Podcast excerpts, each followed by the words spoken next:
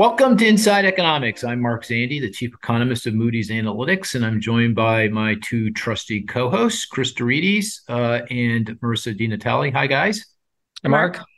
Action-packed week. I'm here at uh, Moody's H Q, uh, seven World Trade, and uh, it's a Friday. And I have to say, it was quiet the whole way from Philly. You know, I got on the train in Philly at thirtieth street Station, got on the Amtrak Acela, Uh, took the train up to Newark, took the path over uh, to World Trade and walked over. Uh, remote work is really here. Uh, it, it was, you know, very quiet. Felt like a Sunday morning to me. Wow. Really. You didn't factor in Super Bowl? Oh, you think that's what's going on? You know, people are celebrating already. I'm preparing. Yeah, those tailgates. They... Well, I noticed that Marissa's already prepared. Look at that. She's got. I am. Her, I'm wearing an Eagles jersey. Yes, I'm ready. And, I, and that's a fashionable Eagles jersey. Thank you know? you. Yeah, I can't see the whole thing, but it, it, you know, it's a vintage. It's a Donovan McNabb jersey. Oh, is that right? Yeah, from back in the day. Yep. And even though you moved out to the West Coast, you're still an Eagles fan. Yeah, good for you. Right. Right. Oh, yeah. There you go. Eagles fly. That's our guest. He's making fun of uh, Marissa. But we'll, we're gonna we're gonna introduce him in just a minute. I was gonna ask something. Oh, Marissa, do you know the Eagles' um, uh, fight song, touchdown song? Of course. You know, really? I mean, can you can you sing it? Absolutely not gonna sing it. uh, you know, because I went to I went to a couple of games this year, and I should know it by now because they scored like I, I was. I watched the Green Bay game and they must have had like eight touchdowns. It felt like it. I was singing that damn song eight times. I still can't remember it. It's catchy. It's catchy. It is, it is catchy. E A G L S. Yeah. We're of course we're all Eagles fans. Yeah. And we had a webinar this week too, uh, which is kind of like the three of us. You know, it's kind of like we take the podcast and we make it with slides, and that turns into a webinar. It's kind of a weird thing. Have you noticed, like, what's the difference between a podcast and a webinar? You know, they all it felt very, yeah, it felt like we were on the podcast. Yeah. Just more, a lot, a lot less banter, though. Yes, more yeah, less banter, more formalized, more, yeah. more professional. We had a lot of folks. I think we had eighteen hundred uh, clients on that call. Yeah, on the webinar, and you know, we had. This is bugging me. We oh, had, gosh. We oh. had three hundred on the nose people give feedback. You know, you ask for feedback. One person didn't like it. I was like, what? Why? Why didn't you like it? I, I, should I call that person out? I'm not going to call that person out. Although, uh, you no, know, no, you should kind of like uh, President Biden at the State of the Union. Yeah, yeah. All right, we got to introduce our guest because he he's biting it into this conversation. Yeah. All right. Okay, that's not fair. To, yeah. It's, okay, Chris, Chris Herbert from the Joint Center for Housing Studies, Harvard uh, Joint Center for Housing Studies, is our guest today. And uh, Chris, uh, we, we, we're going to have a formal introduction where you're going to tell us about your life story. But before you do that, what do you want to say? You want to say something? You know, no? I just wanted to say, I hope it wasn't your mom who was the one, you know, guest who didn't like the show. Oh, what's that? I missed that. What'd you say? I said, I hope it wasn't your mom who was the one person who was critical of your show. Oh, not my mom. No, no, she, my mom Uh, is a is a fan, so yeah, through thick and thin, she's. A I fan. Thought you were going to say my mom would never listen to a webinar that I. Well, that too. that too. that too. I, I felt that that might have been a little too, you know, like a son wouldn't say that about her mom, you know, but you know, kind of thing. But I'll say it. Yeah. Yeah, you can say it. Right. uh, but uh, yeah, you think I, I want to call this person up and say, "What's the deal?" You know, How, you know, what could what could we have done to. You know, you know, usually when that happens, they're they don't they just disagree with the message. They're they're shooting the messenger. You know, and that's possible. That's a possibility. Yeah, but uh, the other big uh, event uh, this week is Action Packed Week. Was I was in D C and I saw you, Chris uh, Herbert, uh, and, and we got two Chris's here. So I'm gonna you know say Chris for Chris Herbert, and I'm gonna say Chris D for Chris D'Arides, just to make this easier. And uh, the Joint Center had it. Was it its first in-person meeting since the pandemic, or first, first one in D C? Washington? Yeah, it was our third in person, but the first in Washington. Got it, got it. And you told me uh, that I was your second favorite economist. That's that's the message I took away. Second favorite. Well, your your co-favorite. Co favorites. No. Okay. uh, yeah. We have two favorites. It's like it's like our children. You can't love one child more than the other. I got it. I got it. But I, I still can try, though. Can I? Can I try? You can. I, I wasn't that one person, by the way. No, no, I know you. You were definitely not that one person.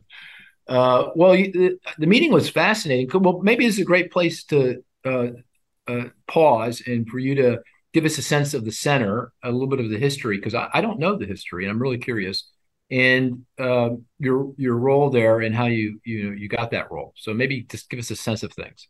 Sure. So for the Joint Center, so the Joint Center has been around since nineteen fifty-nine.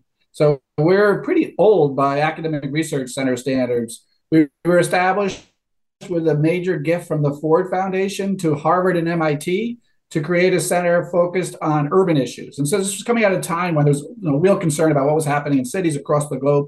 So the Ford Foundation said, we want to get these two universities thinking about it. So they created the Joint Center for Urban Studies of Harvard and M I T. So two things, it was joint Harvard and M I T, and it was also broadly urban studies. Fast forward nineteen seventy-one, like there was a long, you know, pretty renowned history of the center during that period of time. People like Daniel Patrick Moynihan, who was the director of the center, and his work on the Black family oh, really? came out of the center. Nathan Glaser, the melting pot. So a lot of like very seminal urban work came out of the Joint Center back in the day. But then in nineteen seventy-one, the Ford money ran out. Ford said to the universities, hey, we did our job. We got it launched. You keep it going from here. The university said, that's not the way we operate. You know, up to the centers to figure out a way to do this. So Derek Bach, president at the time, said John Dunlop, who was an economist, labor secretary under uh, Gerald Ford, mm-hmm. sent him over to say, shut those guys down. Don Dunlop really appreciated the fact that having a center at Harvard, and we were very outward focused. We were very intended to be multidisciplinary and also to, to link ac- academia, policy, and, and business. And so John said, I think we should keep it going. And I think what we should do is get a funding model that, that gets the private sector to provide funding to provide basic research in into these urban issues. And that point, he focused it on housing and got a group of companies, which is was called our Policy Advisory Board. So that was established in nineteen seventy-one. It's been around mm-hmm. for fifty-two years now. And that created the stable source of funding for us to go forward. We got divorced from Harvard, and uh, we got there was a divorce in the eighties, and Harvard got custody. So we've been the Joint Center at Harvard since then. Oh, I see. And we kept our multidisciplinary nature going with the joint part by being joint between the Kennedy School of Government and the Graduate School of Design, where urban planning is. So, um, so we've been focused on housing at Harvard. Used to be much more aligned with the Kennedy School. Now we're more aligned with the Graduate School of Design. I report to the dean of the design school. Oh, I got it. Uh, and Chris, you've been, is it, are you the executive director or what's your? My, my title is managing director. Managing director. Managing so director. Uh, how long have you been managing director? Since twenty fifteen. Okay. And I was research director for five years before that. And it, was it, I, I can't remember, was it Eric Belsky who was? Yeah. Were you? So yeah, Eric Belsky. Yeah. I succeeded Eric, and Eric before him was Nick Racinas. Oh, Nick. Yeah, I forgot about Nick that. Was, he was the director for about twelve years and, and was really seminal. And he he built up the Policy Advisory Board and did a lot to um, to make us uh, a much more prominent player in a lot of spaces. So we right. owe a lot to Nick. And you were a researcher at the center before you became managing director. I see. Okay. okay. Yeah. Great. So you've been a kind of a housing guy for a long time, then, uh, kind of a Call yeah. a houser. Yeah, I've been okay. a houser for a long time. I got um, so I got a master's in the eighties, and then I went out and worked in affordable housing for a little while. Decided I wanted to be a researcher. Came back to the Kennedy School, got my PhD in public policy in the nineties. Worked at Apt Associates doing research and evaluation on housing for about twelve years, and then I came back to the Joint Center.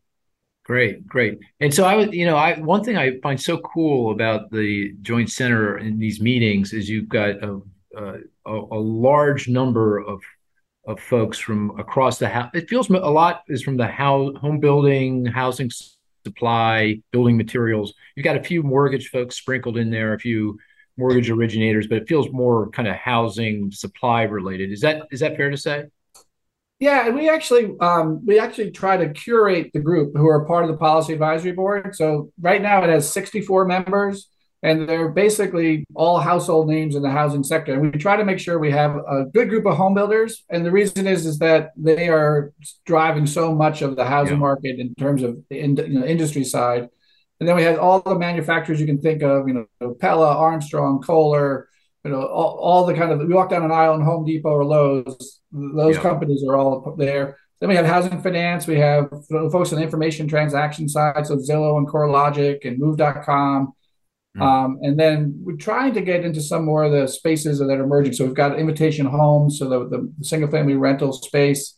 Um, so we really try to make sure that when we have that group come together, and you know, Mark, after you spoke to him, we pass the mic around and say, what's happening in, in your world? It's like a Fed beige book for housing. So you've got the you got the home builders, single and multi, you got the manufacturers, you got the distributors, you got the retail distributors, you got the realtors, you got the financiers. And so you're seeing from all those different parts of the ecosystem what's happening. And that's where the group gets a lot of value, is sharing insights among each other. Yeah, it makes sense. Well, you know, obviously housing is kind of front and center here and from a macroeconomic perspective, because uh, it's in recession, I think it's fair to say. I mean, home sales are uh, got nailed since mortgage r- rates rose. Uh, they're Uh, they've risen uh, quite considerably from where they were at the end of twenty twenty-one going into twenty twenty-two when they were at record lows. And we've seen uh, home sales come back down to kind of levels we see in the, saw in the teeth of the pandemic, or not quite to the lows of the Great Recession, financial crisis, but pretty close. Home building is weakening, and now house prices are, are rolling over. So I suspect, and I got a sense of this, but maybe you can give us a better sense of it. Uh, the, the the mood in the room was, how would you characterize it? Was um, it consistent with what I just said, or, or are they? Of course, these guys are always glass half full kind of guys, which is, is important, uh, very important right. for that business. Yeah. Otherwise, they wouldn't be in that business. Yeah. You know, I, um, the the the mood in the room was. Uh, I'm not going to say cautiously optimistic. I would think it was kind of surprisingly optimistic and surprising on their own self. I mean, I think you know, there's a lot of chatter. I mean, people just come back from the International Builder Show. Builder confidence is moving up. Um, there's a, a lot more traffic that the builders are seeing than they expected to see in the early signs of the spring season. Um, the manufacturers, you know, when they're in that room, they're looking over at the home builders to see what, what they're saying, because they know that's what's going to hit them six months later. They had a big backlog. They're still working through. Multifamily has stayed up. Commercial has been doing well. So they're all still feeling pretty good and kind of saying, I think bad things are coming. But now the home builders are saying they feel like this might be the bottom. So the room was m- much more optimistic than I would have thought. And I and I say optimistic. It's not like glowing optimistic. Yeah, yeah. More like they they think that on the single family side, they might be at a bottom. Multifamily actually. I think what we I heard was the there's red lights flashing and a downturn coming. Yeah. Yeah. Do you think on the single family side, I think we have to make a distinction clearly from the single family and the multifamily. Uh, it, is it do you, do you think it's largely related to the movements in mortgage rates? So mortgage rates, they were, just for context, the thirty-year fixed was sub three percent back late twenty-one at the low. If you go back to late twenty twenty-two, it peaked at about seven percent. And now that it's come in, it's bouncing around, but it feels like it's somewhere closer to six, maybe maybe six and a quarter or something like that. And, you know, with those movements, it does feel like it is having some impact on kind of demand, uh, you know, general sentiment. Is, do you think the mood in the room is reflecting those swings in the mortgage rate? Yeah, and I, I think it's an important distinction between, as you say, between single and multifamily. So the, the, the movement in rates hit the single-family market pretty much immediately, and so it, you know, home, you know, single-family starts went from pushing one point two to nine hundred thousand, I think now, and certainly softening. Multifamily starts stayed up, and I think the interest rates really just drove the buyers out of buying homes. That meant that they were going to stay in the multifamily market longer. Other thing I think is that the interest rates are going to affect multifamily with a lag. And so multifamily folks have deals in place. They got their equity and debt financing lined up. They were not about to stop last year, because I knew if they stopped, they were they were going to have trouble getting that financing in the future. So there's there's a lot of momentum. It takes a long time to get that. But what I heard at that table was the financing is now not available for twenty twenty-three. And so trying to get new starts to pencil out is going to be tough. And so I think the, the multifamily kind of defied gravity for a little while, but it can't do it forever. So I think we're going to see multifamily starts turn down. And the, what I'm, you know, I think people are seeing is that consumers were shocked by seven percent interest rates, but but then the movement from seven down towards six says, oh, six doesn't feel so bad anymore. Yeah, right, right, right. Yeah, you turn up the temperature to scalding and you turn it down a little bit and you go, okay, right. I can live with that. Yeah. Right. So, yeah. Yeah. That's, that's the sense I got when I was there, that, you know, on the single family side, a bit of relative optimism, you know, maybe the worst is over kind of optimism. Right. Uh, but on the multifamily side, I got the opposite feeling that, you know, uh, the uh, storm is about to come. And of course, they were looking at it through the prism of supply and construction. And they're saying, right. look, we can't get financing. Uh, the mar- capital markets have shut down. Banks are uh, pulled back on their underwriting. They're, they've, they've raised the the bar here for getting getting uh, credit. Right. And we're not going to have the financing we need to c- continue to produce at the pace we have been, you know, in, in twenty twenty-three. That was kind of the sense I got. Yeah. Yeah. You know, I think the market fundamentals are that, you know, vacancy rates were at historic lows. Rents were growing through the roof. Vacancy rates have started to turn up. Rent growth is clearly slowing along with house prices. Um, so that's also going to give them some pause. But still, vacancy rates are, as much as they're coming up, they're still not high by any kind of historical standards. And so, and those two markets are linked, right? If there is recovery in the single family market and people are able to get into home buying, that's going to mean less demand for apartments. And so the, they're, they're kind of moving on, you know, which way is demand flowing will affect this, the relative strength of those two markets. Hey, Chris, let me turn to you. I mean, does does that surprise you? What what what I did, what we just said about the mood in the room? Is that con- consistent with? No, that I think that's consistent with some other uh, data points as well. One thing I would say on multifamily is just the uh, the pipeline is still full, right? So even though new permits, new starts may be down, certainly because of the financing issues, there's still a lot of supply that's going to come online over the next uh, next couple of years here. Right, so the building is going to continue. There's still quite a bit of demand out, or quite a bit of activity, I should say, to complete those projects. But that's also going to potentially have some downward pressure on prices and uh, rents uh, as well. So I can I can understand the uh, the mixed emotions around the two markets. Yeah, and that's exactly what someone, a, a large multifamily developer in the room, told me. He said uh, uh, starts are going to weaken next year because we, we've been in the starts, the actual. Putting yeah. beginning construction very strong in twenty twenty-two going into twenty-three, but that's going to really start to tail off because I can't get credit. But the completions, you know, is are going to remain very high and even improve in yep. twenty twenty-three because I've got all these units sitting in the pipeline going to completion. In fact, it's almost a million uh, record amount number of units, million units. That got bottled up because of supply chain issues and labor market issues related to the pandemic, immigration, that kind of thing. A lot of immigrants work in the construction trades, and they, uh, they now those those those uh, constraints are easing, and I, I can finish these these uh, homes, and it's going to uh, show up in completions next year. So I I thought that was very interesting. Which you know does I think we talked about this in the past does uh, call into question what's going to happen with construction jobs, right? It, you know, they, they may not fall off. They, they haven't fallen off. Chris, I, uh, Chris, have you noticed they con- construction employment continues to rise? There's yeah. been no decline in construction employment. And that feels like it's, that's going to continue here going forward. Well, you got the infrastructure as well, though, right? So that. Yeah, that too. That's that's yeah. certainly going to continue and even increase in the future. So there'll be some offsetting if, if you're looking at construction overall. But the, the resi, resi will remain strong because of the, the pipeline for now, at least. But. Yeah. The manu- manufacturers were saying that um, commercial uh, construction is re- in a bright spot for them. And, and I don't know, Chris, if you've got insights to that. I mean, I was a little surprised. I was thinking office space has got to be weakening. Retail space has been weak for a while, but there is broadly writ commercial, they're saying, was a bright spot for them. So offsetting what's happening on the residential side. Well, I think we're seeing a lot of construction in, in manufacturing, believe it or not, manufacturing yeah. facilities, which goes to kind of supply chain resilience and deglobalization. Uh, a lot of manufacturers are bringing production back home, and that's really lifted uh, manufacturing uh, uh, construction. And warehousing that, and that kind of. What's that, Marissa? And warehousing and the stuff that's sort of adjacent to manufacturing. Yeah, it's been very strong. Yeah. So, so uh, Chris, um, what do you think was kind of at the top of concerns uh, for for the group? What's what's kind of most worrisome?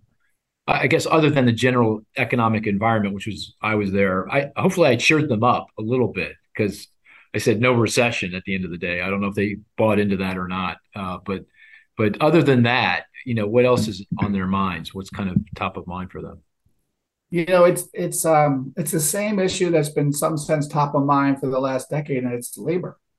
It's labor. Amazing, given where we are in the business cycle. You know, the issue that keeps coming up is just a shortage of workers. Um, and so, you know, even at a time when you might be thinking about slowdowns, they're all talking about how hard it is to get workers. And it's, you know, obviously the construction side we've talked a lot about, but manufacturing and, and transportation drivers, um, they keep talking about that. And one of the themes too was that, you know, the manufacturers saying, even if we have a slowdown, we ain't not letting anybody go because it's taking us so hard to get them.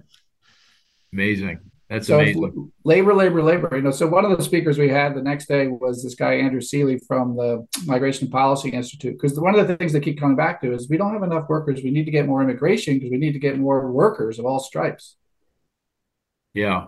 Yeah. Uh, that, that is that. That's a, a, definitely a theme that uh, is evident across a lot of industries. I think businesses are very reluctant to lay off workers uh, because they know on the other side of the current adjustment we're going through, the, the number one problem they're going to have is finding and retaining people, you know, so it's right. going to be very, very difficult.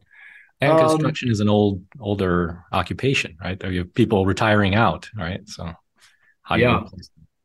Did you see that paper uh, written by Austin Goolsbee and, and, a, and another researcher on construction industry productivity growth? I mean, one way out of this box is to improve productivity, make, you know, pr- be able to produce more homes with fewer people, fewer workers. And the point of the of the uh, of the research was uh, not that's not happening, that there's no meaningful improvement in construction productivity growth, uh, you know, in, in recent decades, really. Did you did you see that paper? Um, I, you know, I, I, I haven't read the paper directly. I've seen the news yeah. accounts. I read Ezra Klein's piece on it. Um, yeah. So right. I need to go back and read the paper, but you know it was, goes back to the nineteen seventies, and in some sense, my take on it was it's probably a response to that you know, McKinsey work a few years ago pointing out the lack of productivity growth, and this one seemed like it was even more pessimistic, that it wasn't just slow; it was almost negative over that period of time. Yeah, I belong to this uh, kind of email group of folks in the construction uh, industry broadly, and the uh, one of the members sent out this paper and, and said, you know, what do you think? And it was pretty amazing, right, Chris D? I mean, there was a lot of yeah. different theories. A lot of it revolved around regulation. Right. You know, they're moaning people. That's not the right way of saying it. People were pointing to the increase in the regulatory oversight and a lot of things, you know, some of which are good, you know, like worker safety, you know, would be an example of, you know, some regulation. But they were pointing to that as the, the key reason for the lack of productivity growth. Yeah. Did yeah. you find the paper believable? Since you well, read I did. You know, and Austin is good. You know, he's now going to be the well. I think he already is the president of the University of uh, president of the uh, Chicago Federal Reserve. Right. And he's a he's a great academic from the University of Chicago. So yeah, I, I find it very credible. I mean, there's a lot of measurement issues, like in everything. So I wonder if there's, you know, in the construction trades, it might be particularly difficult to measure some of the things that are going on. I guess, but. Uh, But, uh, you know, it is it is shocking how the, the the data, the numbers that are produced suggest that there's been very little productivity growth, uh, if at all, in the right. construction. It doesn't, aside from the fact that people use nail guns now, there's not a whole lot about the process that's yeah, very different. Exactly. Right? Yeah, exactly. I well, mean, there's been some, maybe some of, maybe some of the safety measures, right? Some of the processes, right? So I, one question, I guess, or one pushback I would have, maybe where we've been measuring productivity in a very naive way or an incomplete way, right? Mm-hmm. If we're producing houses with fewer deaths of construction workers, right? But it takes longer. That's, you know, if you if you did a full social calculation, it right. may not be look so bad, right? It may right. actually improve. Uh, right.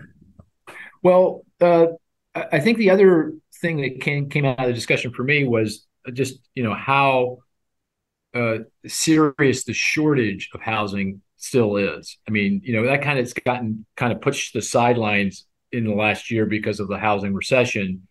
But the, the severe shortage, particularly of affordable housing, it, it continues to be an issue, continues to be a problem. And actually, to some degree, maybe getting worse because construction activities co- come down. Sing, we're producing fewer single family homes today than we were, you know, a year ago.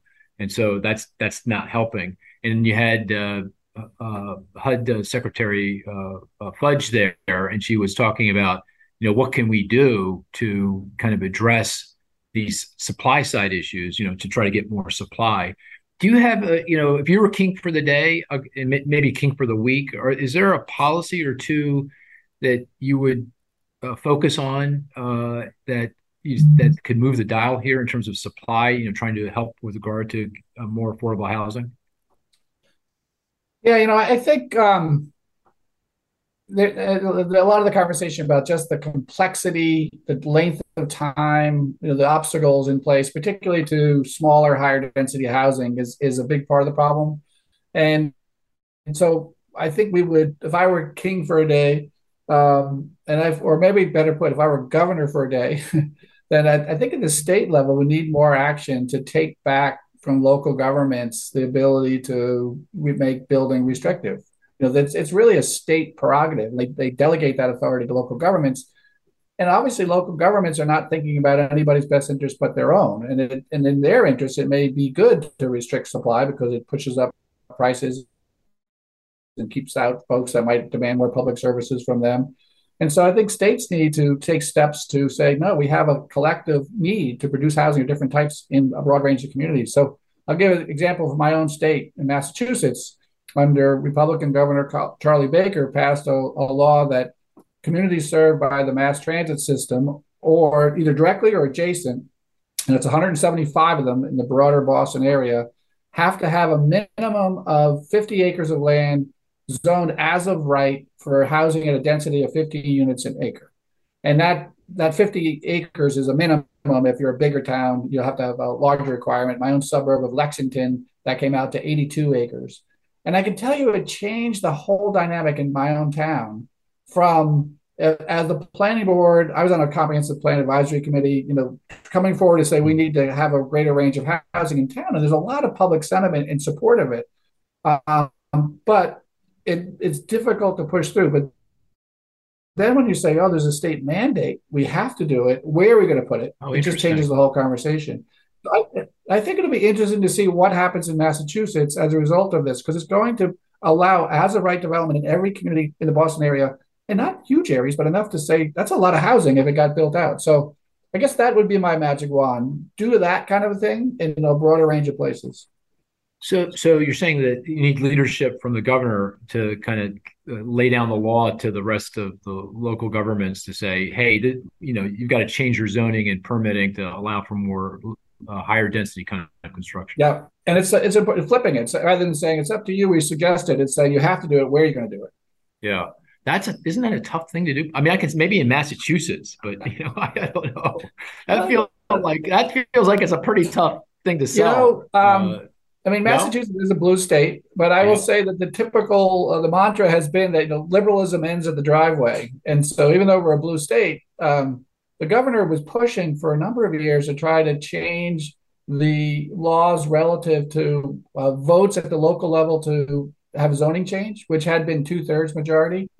And it took forever to get it to change just a simple majority. But he got it through, and then he got this through. And I think, you know, he's a Republican. I think it, it does bring together Republicans and Democrats, folks interested in, in affordable housing from the point of view of folks, the, the residents needing that housing, but also business who said, as a state, we're not going to grow if we don't have an opportunity to bring more people in. So Utah is another state that's having a lot of action at the state level to try to overcome local barriers. And that's a very red state. But you know, they, the business community is spearheading it out there. Okay. I, I think we can allow you to be governor for at least a day. Which which state do you want to be governor for? Just just asking. I'd uh, pick a big know, one, uh, Chris. I love my own my home state. Okay. But but Maura Healy, she's you know, she's doing a good job. I, I don't want to kick her out. Just well, yet. It sounds like you've, you you're announcing for uh, governorship. That's what it sounds like. No, no not okay. here. No, not here. Yeah, yeah, got it, got it. Hey, hey, Chris uh, D. Uh, yeah. uh, how I've lost a little bit of track here. We estimate the shortfall in housing. Uh, supply based on looking at the vacancy rate. You know, if we look at the vacancy rate across the housing stock today, it's extraordinarily low. And you compare that to kind of typical uh, typical levels. and you do a calculation of how many units need to be constructed to be able to get back to those kind of typical levels. Do you, do you have those numbers? I'm putting you on the spot, but do you have those numbers uh, at hand? Yeah, just I just looked context? at this last night. Uh, one point five million. one point five million right. units, homes. Oh, units, correct. Correct. Right. So, so it's, that's about a year's worth of construction. Yeah, and that's what the home builders have, a very similar estimate. Um, I think they got it from us, Chris. I'm just saying. Yeah. Did they? They're all our clients around. Yeah, yeah. Do you know yeah. why Freddie Mac is so much higher? For some of them, I'm their favorite economist, Chris. I'm just saying. I'm just saying. Yeah. Go ahead. Chris, Chris, do you know why Freddie Mac's number is so much higher than yours? I believe uh, they're... Yeah, they're just wrong. Yeah. Uh, no, no offense to Sam Cater, the chief economist, but he, he, he's, he, of course, D, you want to explain? I was I was going to keep it simple. As I believe they're assuming a higher vacancy rate at equilibrium uh, than we are, right? So uh, that yeah, naturally you would assume that we we're, we're looking at uh, we're looking at the vacancy rate for homes for sale and rent, and they're looking at the broader universe of homes off the market, which is a mismatch of all kinds of stuff, and it, you know, it makes the number feel a lot bigger. Right. So uh, I, I don't think that's my own view. Obviously, I think it's the homes for sale and rent that you need to focus on.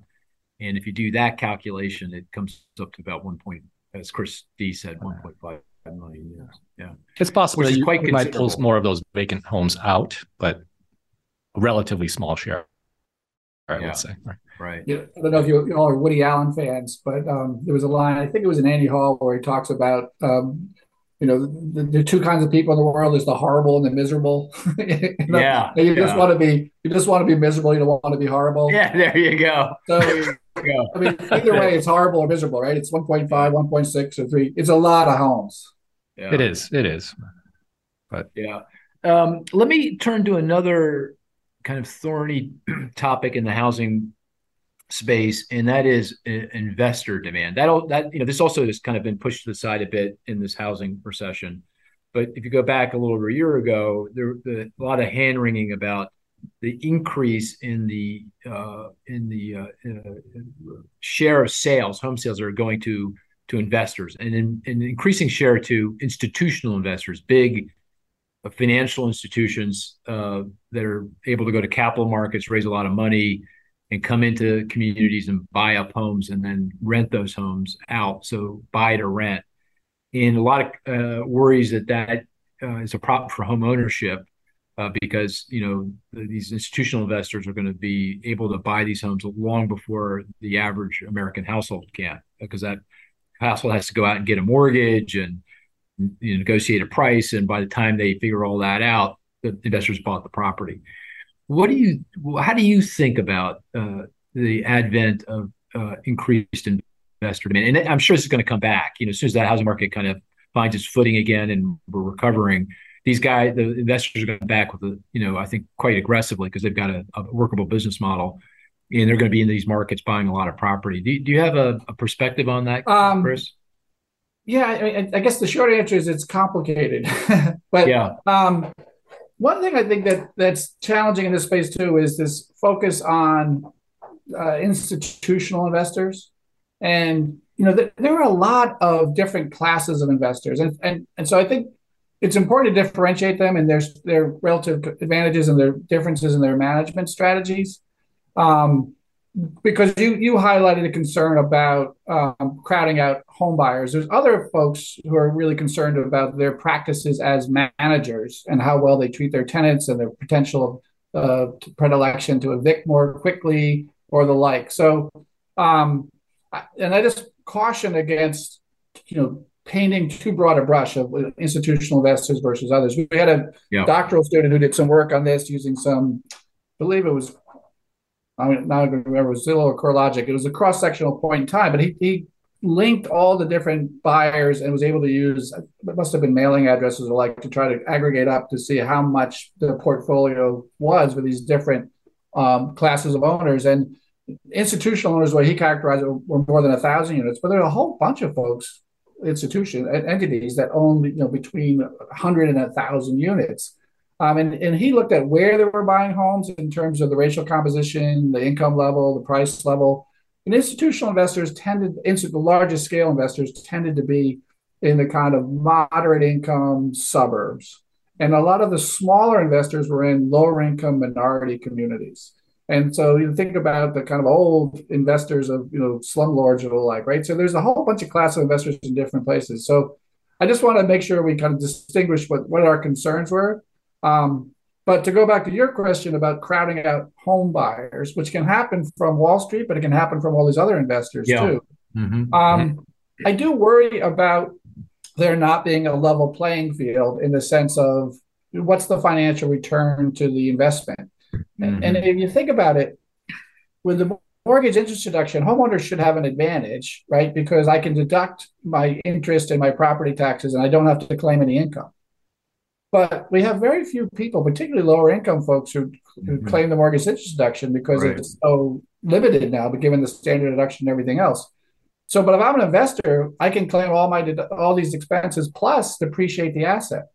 So I, I, I was uh, in conversation yeah. with one uh, institutional single family firm, and they noted that their cost to rent the home was less than what a home buyer would pay in a monthly payment.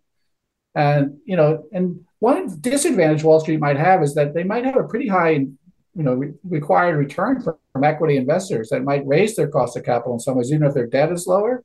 But if they get all these other advantages of depreciation, et cetera, yeah. they're, they're, so that I would, I think we need to think about how do we make sure that homeowners don't have a higher cost of capital, a higher, a higher cost, or than these investors. If we think that giving them an opportunity to own is important.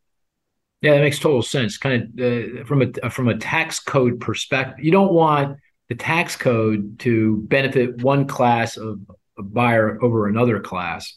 And that's right. what's happening, particularly in this case, we're saying we want, we're going to give the benefit to the tax benefit to an institutional investor over, you know, an Ameri- you know, American family. I mean, really, that doesn't make a whole lot of sense. So we got to, right. that's a thorny, that's a really thorny problem, you know, uh, to try to figure that it, one out. It is. And we don't really have, so what, what's the policy solution? You're going to, you know, make it so investors can't own single family homes. You can't do that, right? There's a whole host of reasons why actually having capital flow in is a good thing and having that supply of housing. So it's really, you need to have tenant protections to make sure people are treated fairly.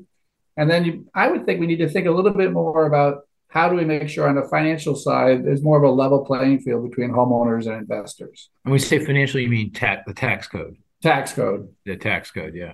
Hey, Christy, I, you know, you've done a lot of work in this area too. Anything else you want to bring up here? Or Marissa, I've been kind of locked you out, but just wait. I'm coming back to you, and we're doing the game shortly. And tradition is you start, so you're you're up. But it, you, do you guys have anything you want to bring up here with regard to investor demand? I, I would agree that it is complicated. I, I do think we need a mix of. Uh, that of feels buyers. A little wishy-washy to me. Yeah, it's complicated. Yeah. Yeah, but I'm uh, well. It is complicated. Okay, it is. Complicated. I've been on both sides. You know, personally, yeah. I've been on both sides of this issue, right? I've been, a, I've rented oh. from small time mom and pop uh, landlords. I've rented from big corporations. I have been a landlord, right? So, I, from that perspective, I, I can understand that the the complication. And I can't say that one is necessarily better. There's there's good and bad in all, in all the the different camps. And if the number one goal is, though is to increase housing generally, right? Let's solve that problem first. I think you need those investors to be uh, in the market, building, you know, risking uh, capital. So locking them out or just painting them with a, a broad brush, I think, is does a disservice as well. So it is complicated, but I think we need yeah. a, a good mix of all all types of uh, buyers and sellers. Yeah, yeah. I mean, there's certainly a benefit. You know, you got to go back to the financial crisis. In the wake of the crisis, the housing market was evaporating. House prices were down twenty, twenty-five percent. And the only thing it, that turned it around as fast as it turned it, it ultimately would have turned around, but the thing that turned it around as fast as it was turned around was investor demand, right? I mean, the, these institutional investors were kind of born out of that period. They came up, came in, took a lot of risk, bought up distressed foreclosed property, and, uh, you know, helped uh, put a floor under, uh, finally put a floor under pricing, and allow the market to start to recover from a price perspective. So it's not like they don't provide some benefit, but um, but in this case, uh, you know, I worry about the homeownership effects. I, I do want to come back to homeownership, uh, uh, Chris and C- Christy and Marissa. I think that's also something I'm worried about longer run. But just to break things up a little bit, um, uh, I want to do the game, the statistics game, and I'm sure it's going to be very housing related anyway. So we'll, we'll, I'm sure that'll be the case. But um, uh, the game, uh, we each uh, put forward a statistic. Uh, the rest of the group tries to figure out what that is based on uh, questioning, clues, deductive reasoning. The best uh, stat is one that's not so easy. We get it immediately. Uh, or that's, oh, that's, although that's pretty hard to do with Chris D in the, in the, in the podcast. He's, you know, he's pretty fast and not too easy, not too hard that we can't, we'll never get it. Uh, so, uh, and if it's apropos to the topic at hand, that's a bonus. So the tradition is now, Marissa, you're first up on the game. What's your statistic? Okay. There's two statistics related. Mm. One is minus one point six percent. And the other is plus nine and a half percent. Is it related to the senior loan officer survey? No, no, no. She's She's laughing. A, That's She's a laughing because we were going back and forth on that one all week long. Uh, uh, uh, is it housing related? It is. It is. Oh, minus one point six and positive nine. Nine and a half. Nine and a half. M B A related? No. No. Is it house price related? Yes. Ah. Oh. Uh, is it from the realtor's median existing house prices? It is. It is. Yep. Uh, so these are Q four. Oh, I know. I think I know what it is. It's the highest and the lowest house price change over the past year across metro areas. No, no, it's no. not. Okay. It's not. It's... It's two, it's two metro. It's two metro areas that I picked. That, oh, geez, Louise, there's four hundred are, plus metro areas. Okay, wait, okay, okay, all right, fair enough. They're not randomly selected. Okay, this Philadelphia and year Kansas City. Year over year. Yeah, it's okay. Year over year in the fourth San, quarter. San Francisco is the minus one four. No, L A, but you're close. L A, Sa- San Jose, San Jose, Orange County. Oh, you're where home, I live. Hometown. Where I live. Yeah, where you live. Yeah. Oh, they're down minus one four. That home one six project one, you six. Did is looking less like a good financial investment. Yeah, right. Yeah. yeah. Down one six. And then the plus nine and a half percent is Philly. No, but oh, good guess. Good. Um, let me think. Is it a small area? Uh-huh. Oh, of course. It's like Kalamazoo, Michigan. It's, it's no, it's it's York, P A. No, uh, Ocala, Florida. It's Vero Beach. Oh. Ouch! Ouch!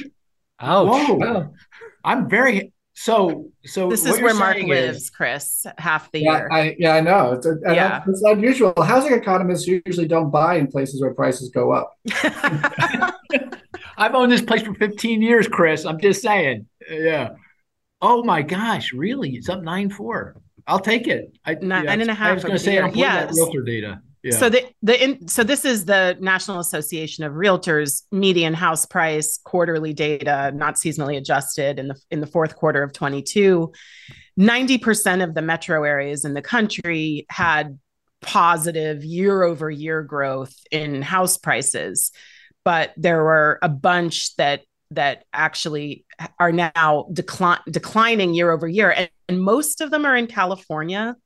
Most of the ones that now have year over year declines are in California, L A, San Francisco, San Jose, where I live, Orange County, all negative over the year, plus a few other metros like Nashville, Austin, Salt Lake City, right, that had a lot of demand over the past couple of years. All of the metro, almost all of the metros that have the largest year-over-year increases still are in Florida. Oh. And so this is the realtors, right? So it's what's transacting. This is right. This is the realtors. It's yeah, the uh, median, price. And it's median. Yeah, so that's influenced by the mix of homes right. transacting. Not our favorite house price measure, but yeah. but like, very granular at the metro level. And it's what people are buying, so it's not unimportant. That feels just weird, but I can't figure out why. What? What? I mean, you would see the high end's gotten hit harder, So you would right. have thought that that would bias lower the N A R median price, right? But it's not. Yeah. And, and nationally, it's up four percent year over year. Yeah. From the N A R. Yeah, interesting. I guess oh, so it's that, actually transacting, right? What's yeah, that, Chris? Are, I guess it's what's actually prices. transacting, right? Sale the, prices, yeah. Yeah, right. If if the lower end of the market is just, there's no inventory, then I don't know. So you think there might be just more uh, transactions at the low end that's driving down the price? That doesn't feel right. Yeah, maybe. Maybe you're right. Maybe. I don't know. It sounds like a mix issue is what I'm saying. It sounds like a mix issue. Yeah. Anyway, we're now in the, we're deep in the weeds. Yeah. I got to say, I feel very much at home here with you housing data nerds. This is fun. We're right there with you, Chris. How many households are there in the United States and how many have, has it changed over the past quarter and the past year? That answering that question is a debate we're having with each other. And we've, we've agreed to disagree on that. I mean, which means we, you know, there's no definitive number, which is really bizarre. I just find that so weird. Uh, but anyway, I'm ranting. Um, you know, there's, I mean, there's but, two ways to do it, right? One way to do it is you say, we know how much housing there is. Yeah. We know the size of the yeah. stock. We go out and we count, well, how, what's the vacancy rate and the households or the residual. Yeah. And so trying to capture how many housing units there are, I think is, is challenging because there's a lot more fluidity to the stock than we realize in terms of subdivisions and the like. The other way, we, like, so that's what the H V S does. The C P S says, I'm going to ask you if you had a household and you, Mark Zandi, are, or what, however old you are, you know, white male, and I know there's X million in the country, and the, uh, of the ones who answered the survey, X percent say had a household, weighted up using the population control totals. What's interesting is the C P S and the H V S are the same survey, mm-hmm. right? And yeah. but they but they have they each give a household count. One uses housing unit controls, one uses population controls, so yeah. we get two answers. And, and and quarter to quarter, sometimes like massive differences between them. Yeah, massive. Right. But it's the same survey. Yeah, bizarre. Okay, Chris D, Chris D'Arides, you're up. What's your stat? sixty-one point six. The homeownership rate. Nope. Oh, no, that's more like sixty-six percent. Yeah. yeah. Uh, is it a housing statistic, Chris? It is. It is. One of the is few it? housing statistics that came out this week. Oh, and it came out this week. Yeah. This uh, Say it again. sixty-one point six. And it's not the realtors' data. Nope. No. It's uh, not anything related to, it's housing, not mortgage related. It is housing related. It's not, it's, it's housing related. Oh, is it, is it the increase? It's one of my favorites. Go ahead. It's one of your favorites. I've I've used it before. Oh, you have? Uh, is it from the Housing Vacancy Survey? Nope. Okay. Is it the increase in the average monthly mortgage payment over the year? He said it was housing. Nope, that's not it. But is it? That's oh, a good okay. one. It's along. Oh, it's along those lines. No, no. I'm, oh, oh, okay. I'm just saying, I'm just acknowledging that that would have been a good statistic. Hey, can I just stop for a second and say, doesn't Chris look like George Clooney? Oh, look at him wow. right now. Yeah, he looks like George because of the beard. You know, there's like a, he's growing a little bit of a beard here. Oh, yeah. I thought you were this Chris. You know, with that Chris. I, I would be Let's both take it. Sorry, I'm so sorry. I'm sorry. Uh, it's so funny. Yes, he does. Absolutely, doesn't he? Yeah, both look saying. like George Clooney. Yeah, George. You know, Clooney. my uh, mother-in-law says the same thing. Yeah, there's a Clooney-esque wow. element there. Not a bad person to look like. Yeah, no. I'd say. Yeah. All right, back to sixty-one point six. Give us a hint, Chris. Or you can't give us a hint. Is it related to uh, existing home sales? No, it's uh, it's uh, sentimental. Oh, it's to, it goes to sentiment. It's uh, oh, Fannie Mae kind of. Oh, home builder you, sentiment. You know, it's the uh, Fannie Mae home price Mae. Uh, sentiment index. Oh, yeah. one point six. It's his favorite, and I never look at it. That's why I never get it. Can you explain that? Yeah, can you explain it? Yeah, good. It's a survey they conduct in ter- to get uh, perceptions of buyers and sellers' uh, opinions about the market. Right, so this uh, sixty-one point six, it's an index level. It, uh, it's a combination of several of the questions that they ask. Mm-hmm. I guess the most important part of it is that it it is up zero point six points from December, which was the low, right? So it's consistent with this idea. Maybe we are coming off bottom, but we're not roaring ahead, right? Maybe we're putting in a bottom here. Um, one of the key questions I would focus on is buyer sentiment, right? About, only about seventeen percent of the survey respondents said that it's a good time to buy. Oh, I'm sorry, seventy percent said it was a bad time to buy. eighty-two percent said it was a good time to buy. Good time, oh. eighty-two percent really? Said it's a good time to buy. I'm sorry, I'm, I'm yeah. confusing that. eighty-two percent said it was a bad time to buy, yeah. seventy-two percent it's a good time. Okay. Yeah, that makes sense. Yeah. Oh, interesting. Very pessimistic still. That's a quarterly survey that comes out from Fannie? Uh, monthly. Is it monthly? I got to start looking at that. Yeah, I, I don't look at that. I should look at it. All right, that's a good one. That's a really good one. Uh, Chris H., do you want to go? Uh, and, sure. Uh, I'll, I'll give it a shot. I'm not sure that uh, I'm up for the, the caliber of this group, but here's here's my the answer to the question is forty-two. forty-two. Meaning forty-two. And I'm sure it's housing related. Housing related. Yeah. Uh, and is it a statistic or is it just uh, it, it's a statistic? It is. Okay. If you tell us the units, will it give it away? Yes. Okay. Um, but let me see if I can give a hint. Um, it, it's indirectly related to the supply issues we've been talking about. Indirectly. Indirectly related. forty-two. Hmm. Is it, is it a, a measure of time? Oh, sorry. Go ahead. Go ahead. Go ahead. Chris, Marissa, go ahead. You ask your question. Is it a measure of time, Chris? Is it? It's related to time. Uh-huh. Like. I...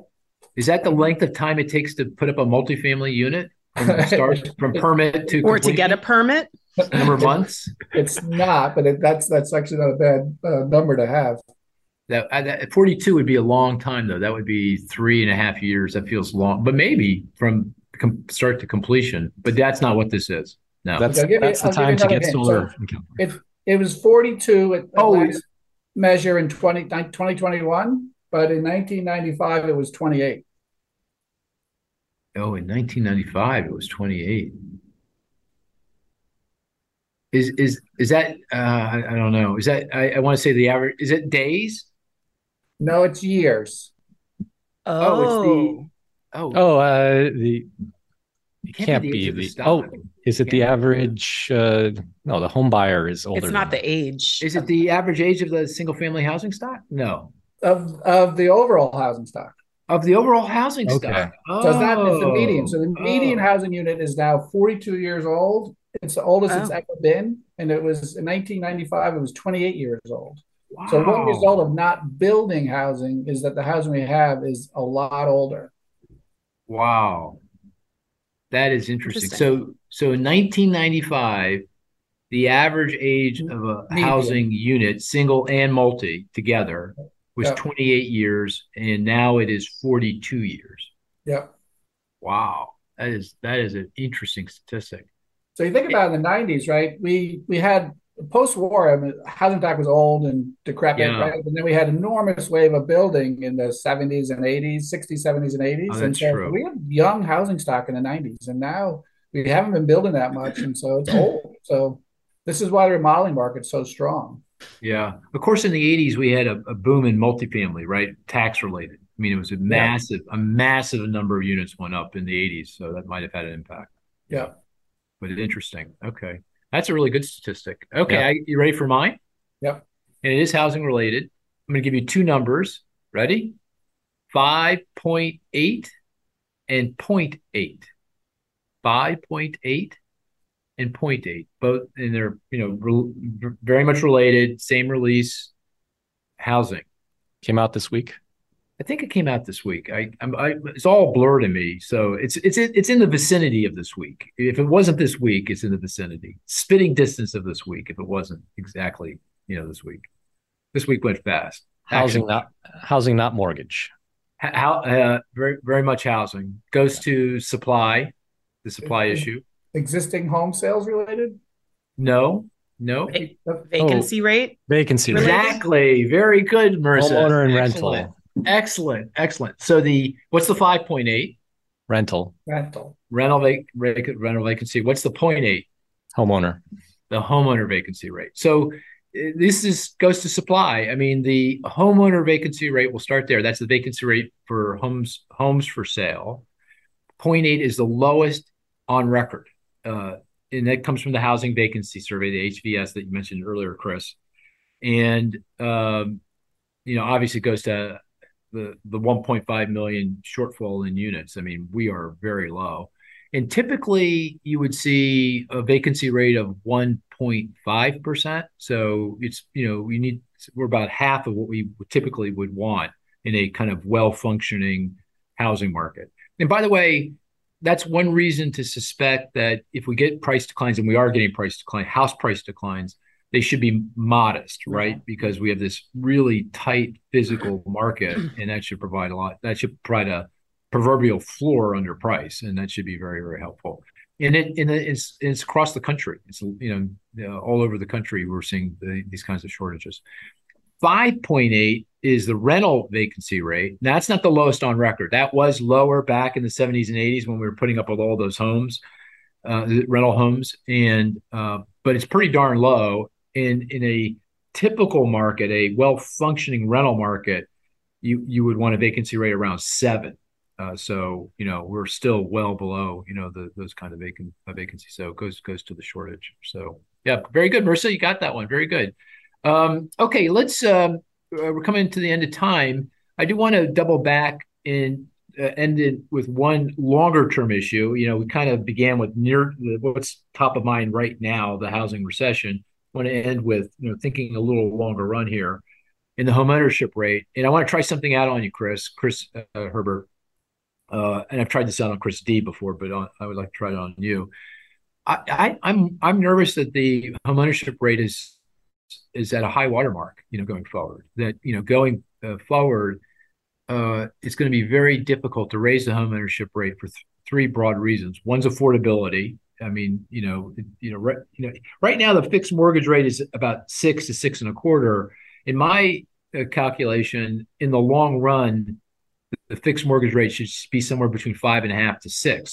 And so that means if we have an affordability problem at six and a quarter, we're going to have, it's still going to be an affordability problem at five and a half to six. So that is going to remain an issue. Second, the investors that we were talking about, I, my view, those institutional investors, they, they figured this out. This is a business model, and they're going to, they're going to, they're going to take advantage of that tax code, you know, all day long. And it's going to be very difficult, particularly for uh, lower income households who need a mortgage, particularly Okay, an F H A mortgage, because it's going to be harder to get get that get that home. And the third is just just pure demographic. It's the you know the distribution, the, the ethnic distribution, the race dis, racial distribution of the population. The white homeownership rate, the overall homeownership rate is two thirds. The white homeownership rate is seventy-five percent. The uh, Hispanic uh, uh, homeownership rate is about forty-five percent ish, maybe a little higher. And it's about forty for the for, for uh, Black Americans, and we know that the uh, racial composition, excuse me, racial composition of the population is going to continue to move away from white to non-white, and that mere fact means if if homeownership rates don't change across uh, races, that we're going to see the homeownership rate decline. So feels it feels like to me, unless there's some kind of policy change or we do something, ten years from now, twenty years from now, thirty years from now, the homeownership rate is going to be lower than it is today. Two questions. One, should I be worried about this? You know, do I do I care that the homeownership rate's declining? And I, you know, that's become an issue. That's become a, more of a topic recently. And secondly, if we should care, do you do you agree with my characterization of things? And and finally, I guess third third question: what should we do about it to address it? So a lot a lot there to unpack, and I'll just throw it into your court and have you respond. Mm-hmm. All right. Number one, should we care? I would say yes. Um, yes. And, you know, I, we the Joint Center, we, we like to be fair-minded and equal. And so I don't want to say that renting is bad. I just want to make sure people recognize, I realize renting has value. There's lots of people who choose to rent. We have to have a well-functioning rental market. But there are a lot of benefits. He is running for governor. Do you see how he's doing? Yeah, I just like, don't want to get a call from yeah, yeah. He's appeasing everyone. Yeah. Um No, but but um, look, it, it's what most people prefer. It it is an important source of financial stability. I mean, it, you can generate wealth. It, it, it locks in your mortgage payment, um, and uh, and there and there's a whole host of reasons why people prefer it. So I, I think we we do um, care about it. I think it should be a policy concern, you know, particularly in a market where house prices keep going up, which they've only done over a long period of time. And so if you think about what just happened with house prices. if you were a homeowner, you know, you hit the lottery, right? Your house price went up twenty percent. And so you're, and you're a hedge, right? So you're insulated. So if I'm in the housing market, I, I benefit from that upturn. So I think there really are a lot of strong reasons why we should encourage and enable people to, not back of encourage, enable people to get into home ownership. So your second question was, uh, should, do you agree you with my uh, forecast that if we, you know, nothing changes here, it feels like homeownership is going to be lower ten, twenty years from now?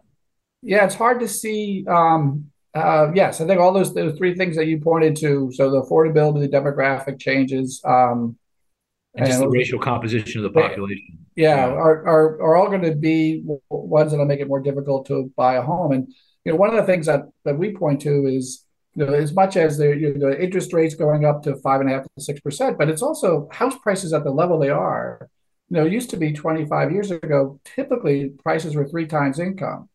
Now they're more nationally level, about five times income, and much, some markets they're eight, nine, ten times income. And more places have that five times income ratio, like Denver, and you know, places that didn't have that. What that means is you have to have a whole lot more cash, even for a small down payment mortgage. And, and a lot of folks, particularly folks of color, don't have anywhere near that amount of cash, and they don't have the bank of mom and dad to go to. So I think the affordability issues are going to be really significant. Mm-hmm. Um, and what do we do about it? Well, you know, and here's the challenge, right, is that you want to try to create pathways to homeownership that um, help the people who, but for it, wouldn't get there and aren't themselves inflationary. So I do think we need to think about um, having, and, and I'm a proponent of down payment assistance because I think that wealth barrier, savings barrier is a big one. Um, I would be a proponent of thinking much more about how do we get targeted down payment assistance, targeted, and I think the folks have talked about first-generation buyers that are like ways of yeah. targeting it to people who, but for this, might not get there. I'm also a proponent, we haven't talked about this much in policy circles lately, is of ways that uh, encourage and match savings. I do think yeah. that you want to make sure people are prepared for homeownership, and I, the ability to save is, a, is an important financial skill and a signal of, of resilience. I, I don't think having equity in the house has proved to be as significant in terms of, you know, skin in the game. I think what we learned from the crisis was uh, so many millions of people were underwater and never walked away from their mortgage. But the reason why down payments matter is because it's pro- it shows financial capacity. So I think match savings approach is another way to kind of say, you know, you're, you're, we're going to kind of limit who gets it because you're, you're going to have to wait, wait a little while to build up. But I think down payment assistance is really going to be important. And I think finding ways to make sure it's targeted to the right folks who need it um, is important. Yeah, there's actually this cool program I think that's going to be unveiled in California, where uh, the government, will, the state will provide down payment assistance, and in exchange get a shared uh, appreciation uh, claim. You know, they can, when the home is sold, they get a, a claim on the some percent of the appreciation and the value of the home, so right. that they can take that money, that that fund, the funds they raise to help make this thing a self. Re, uh, financing kind of uh, down payment assistance program. That, that sounds like a pretty cool idea, particularly in a place like California, where generally house prices, you know, continue to move higher. Right, and I think if you're going to give, like, it's one thing if you're giving folks five or ten thousand dollars in down payment assistance, you know, then it's not really worth the bureaucratic hassle of tracking it and, you know, getting a shared piece of it. But if you're in California, you're probably going to have to give people substantial amounts of equity to make homeownership feasible, and then having some ability to get it back makes sense. It's another way to limit it, right? Because if I have the ability to buy a home fee simple without that kind of encumber, you know, entanglement, then I will. But if I need the help, then I'll then I'll take the entanglement. So it's a good targeting mechanism too. Uh, of course, it, the, these down payment assistance programs don't really work all that well unless you have supply, unless you've got homes that you can put people in. Like right now, we got this severe shortage.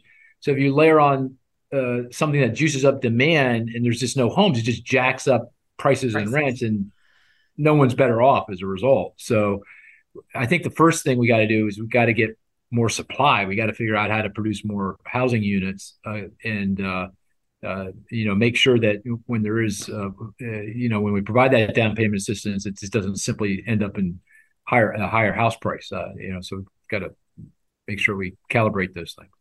Yeah. Uh, Chris D, did, is anything there, or Marissa, that you wanted to add on the homeownership side that I missed? I mean, did you actually, Chris D, because uh, uh, I know you think about this carefully. Would you agree with my characterization of homeownership going forward?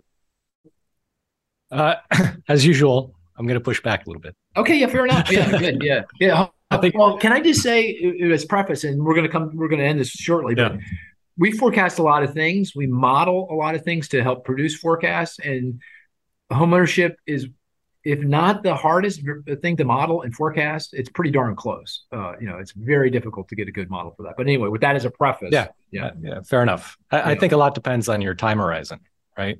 Because the demographic trends are certainly changing within the country, right? So if you're looking, if you're talking about the next ten years, absolutely. I okay. think it's, you know, yeah. you're talking, I think all, everything you mentioned in terms of the trends that we're seeing, that that's all going to take place. And yeah, very hard to push up the home ownership rate. As we get on to fifteen, twenty years from now, given growth, projected growth rates in the population, the aging of the population. So you mentioned the age, uh, the, the racial yeah, uh, composition of homeownership, but there's also a very strong relationship with age, right? So as the population ages, even within those racial categories, you're going to get more homeownership. So mm-hmm. I think that might be a factor here, but just abstracting from that, as the population, as household formations actually start to come down, right? There are going to be more opportunities. There, actually, we could go from too little supply to too much, uh, having excess supply. Oh, I see. In terms of uh, of housing, yeah. potentially. It all depends on you know what goes on with the birth rates, immigration policy. But as you get further out, we, I suspect we're going to look a lot more like Europe uh, than uh, than we have in the past, where we do have. Well, that's another question. But in many countries, you have where you have this older population, you do have fairly high. Uh, home ownership rates. So that would be my my own caveat here. It depends what, yeah, yeah. what time horizon we're we're talking about here. Right. Got it. Um, yeah. And I think I think that's a great point, Chris, because I yeah. uh, we get caught up in the conditions at the moment and feel like this is a permanent condition. And and I think you know we talked a little bit about household formation, which is running really high. But if you look at the demographics, I mean, our projections, and they need to be updated when we get some good population projections from the census. Says we're going to slow to about a million households pretty soon. and, um, and that's a whole lot less than we have now. There's a piece, I don't know if you're familiar with, I think Gary Engelhardt did it for R E H A, uh, looking at baby boom turnover. And they he estimates that it'll be about four million housing units a year coming from the boomers uh, you know, as they get into their seventies and eight, late seventies and eighties. And so there is going to be a big supply, existing supply response coming. So we could be in a very different market. And I'm not sure of the timeline. Is it five years, ten years, certainly fifteen mm-hmm. years. So uh, I think your point's well taken. Yeah, good. Well, we covered a lot of ground. Uh, and I'll just end by throwing out uh, an open-ended question. Chris, did we uh, miss anything we should have been talking about? Is there any issues that you think we, we missed? Anything glaring? No? Uh, not, nothing glaring, I would say. Um, I mean, the one thing that uh, I, um, that's percolating up a lot more on the policy front is the question about enhancing tenant protections. Yeah. And, um, right. you know, it, it, five years ago, people said to me, what do you think about the possibility of rent control? And I said, that's, you know, that's never going to happen. And now, obviously, various forms of it. And I think it's important to distinguish between what Oregon and California have done and what Saint Paul did. But um, and now the, the Renter Bill of Rights that the Biden administration put forward.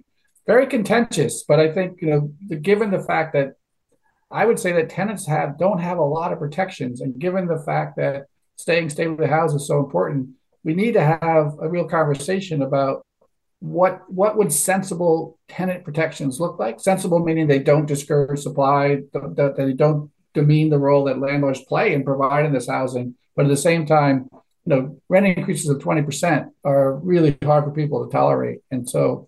Um, I don't know. This is a, a debate that seems to be growing, and one that's uh, filled with a lot more heat than light. So, yeah, yeah, and I kind of feel the, the kind of the political ground shifting here a little bit. So you're right. I mean, economists hate rent control, you know, with, for the obvious reason that if you control rent, you're going to re- control, you're going to restrict supply. I mean, builders aren't going to put up units, and that's the exact opposite of what you want.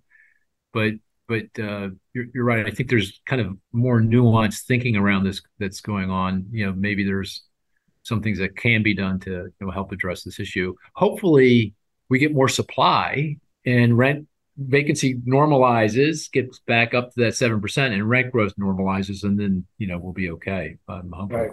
But I mean, it's subject for another podcast for you with some appropriate. Yeah, exactly. Yeah. This is a enormous, I, I live in California, and you could do a podcast on housing in California. Just there's so much going on. There's state, there's still state moratoriums on rental increases in effect, layered on top of county, like Los Angeles County has their own. The city of Los Angeles has their own. I have a friend who's a, a an attorney in landlord-tenant law, and she just said it's week by week changing regulations that she has to keep up with to understand mm-hmm. what the state's doing, what the county's saying, what the city is saying. And um, yeah, it's a it's a huge debate here. J- just if you if you take Los Angeles, and then there's the homelessness issue on top of sure. it too, and yeah. trying to find housing and and converting commercial buildings to Uh, you know, residential units. So there's a lot going on that I think is fascinating that I would love to hear uh, your expertise on at some you know. point, Chris. Well, we're going to have to have you back, Chris. Uh, you can see we're already setting you up for the next podcast. Yeah. So, uh, you know, it, it was your fault because you brought it up. We didn't. Uh, but thank you so much for joining us. Uh, it was a wonderful conversation, very thoughtful and insightful. And, uh, uh we will be in, in touch because, uh, you know, we do at Inside Economics give our guests uh, a small token of appreciation, you know, that's un- within the guidelines of Moody's uh, gift policy. So, you know, uh, but uh, I will be in touch uh, on in that regard. But uh, thank you for for uh, spending the hour, uh, hour plus with us. Much appreciated. And with that, dear listener, we are going to call this a podcast. Talk to you next week.